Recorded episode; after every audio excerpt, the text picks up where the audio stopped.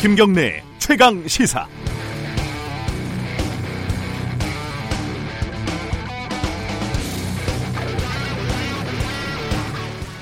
일본 후지TV 상임 논설위원이라는 사람이 한국의 문재인 대통령을 탄핵해야 한다 이런 내용의 방송을 했습니다.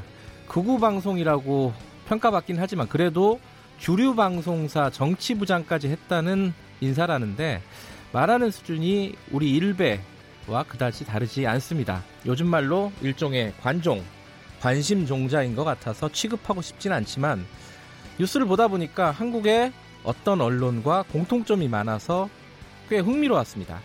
이 사람의 말을 정확하게 옮기면 이렇습니다. 한국 재계 관계자는 이제 문재인 대통령이 그만두는 길밖에 없다고 말했다고 합니다. 어, 한국의 어떤 언론과의 첫 번째 공통점. 일단 인용의 출처가 불분명합니다. 어, 이 재계 관계자가 과연 실제 하고 있는 사람인지도 의심스럽습니다. 인용도 한 단계를 거쳐서 말했다고 합니다인데 정말 신뢰하기 어려운 문장이고 기사 쓰기에 기본도 안 돼 있는 기자라는 생각이 듭니다. 아, 한국의 어떤 언론과의 두 번째 공통점. 음, 노무현 전 대통령도 거론을 했다는데 탄핵이 죽음의 원인이라고 말을 했대요. 기본적인 팩트 자체가 오류가 많은 것 같습니다. 한국의 어떤 언론과의 세 번째 공통점. 한국의 여당이 탄핵에 나서라고 했는데 도대체 맥락이 뭔지 무슨 말을 하는 건지 알 수가 없습니다. 이럴 때 쓰는 보통 하는 말이 말이냐 막걸리냐 말이냐 당락이냐 뭐 이런 말이 있습니다.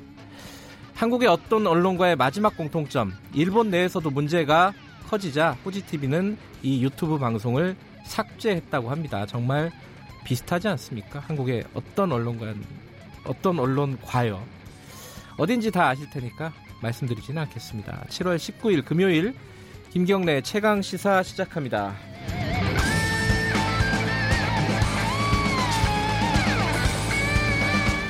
네, 저 오늘 오전 5시 45분 기준으로요. 어, 창원시, 통영시, 거제시, 제주도 서부, 북부, 추자도 지역에 호우 경보가 발표돼 있습니다.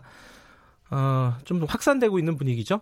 해당 지역에 계시는 분들 피해 없도록 조심하시기 바라겠습니다. 대비도 하시고요. 김경래 최강시사 유튜브 라이브로 함께 하실 수 있습니다. 문자 참여 가능하고요. 샵 9730, 어, 짧은 문자 50원, 긴 문자 100원입니다. 스마트폰 애플리케이션 콩으로 보내주시면은 어, 무료로 참여하실 수 있습니다. 어, 제주도 청취자분이시네요. 4637님이 지금 물폭탄이 내리고 있다고 합니다. 다들 조심하시기 바라겠습니다.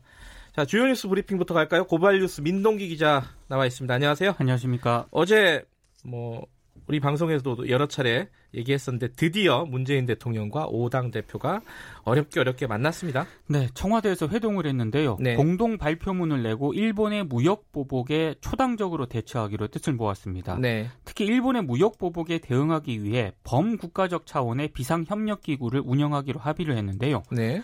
정의용 청와대 국가안보실장이 배석을 했거든요. 네. 일본이 7월 31일 또는 8월 1일에 한국을 화이트리스트에서 배제하는 발표를 하게 될 것으로 예측한다. 이렇게 현안 보고를 했습니다.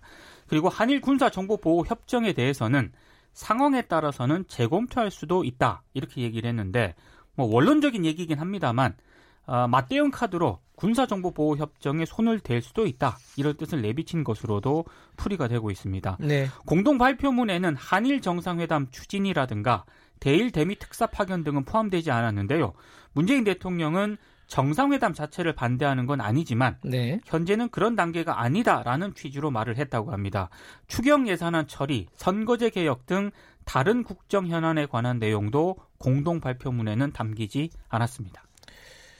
이게 어 일단 공동 발표문은 발표가 됐는데 네. 그 내용을 자세히 들여다보면 좀 이견들이 있습니다. 여러 간에. 예. 예. 뭐 합의문이 아니라 또 발표문으로 약간 격화된 부분도 있고요, 분명히. 네.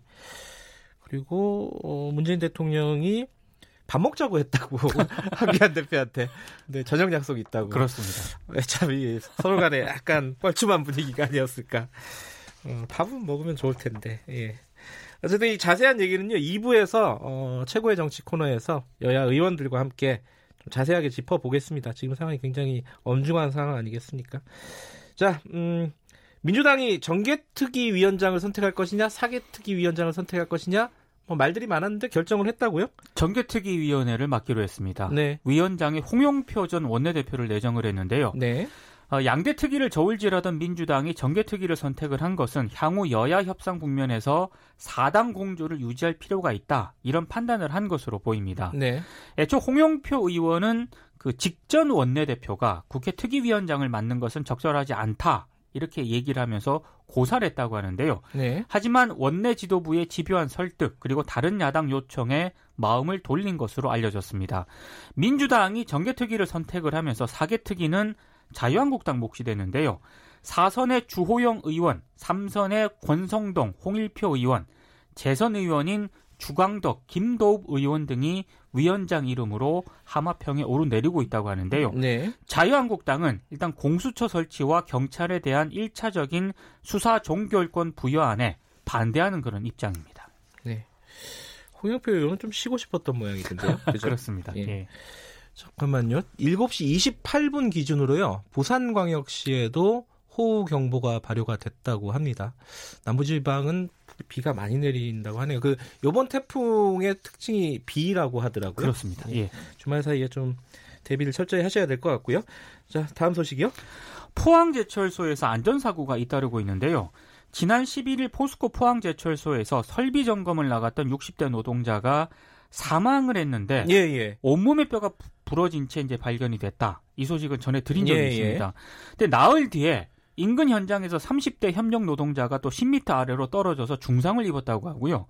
지난 17일에도 60대 하도급 노동자가 5m 아래로 추락을 해서 크게 다쳤습니다. 어허. 산업안전보건법에서는 작업장 사망 사고 같은 산재가 발생을 하면 노사 동수로 구성된 산업안전보건위원회를 열어서 사고 원인과 대책을 마련하도록 하고 있거든요. 네. 근데 포스코 노조에 따르면 사측이 사망 사고가 발생한 사실조차 산업안전보건위원회에 알리지 않았고 노조가 회의 개최를 요구를 했는데도 불구하고 이걸 받아들이지 않았다고 합니다. 네. 일단 노동부는 포스코가 관련법을 위반했는지 조사에 들어가기로 했습니다. 아, 이게 연속해서 계속 산재가 발생하고 있군요. 이건 좀 포스코에서. 문제인 것 같습니다. 네. 예. 자, 뉴스 브리핑은 오늘 여기까지만 듣죠.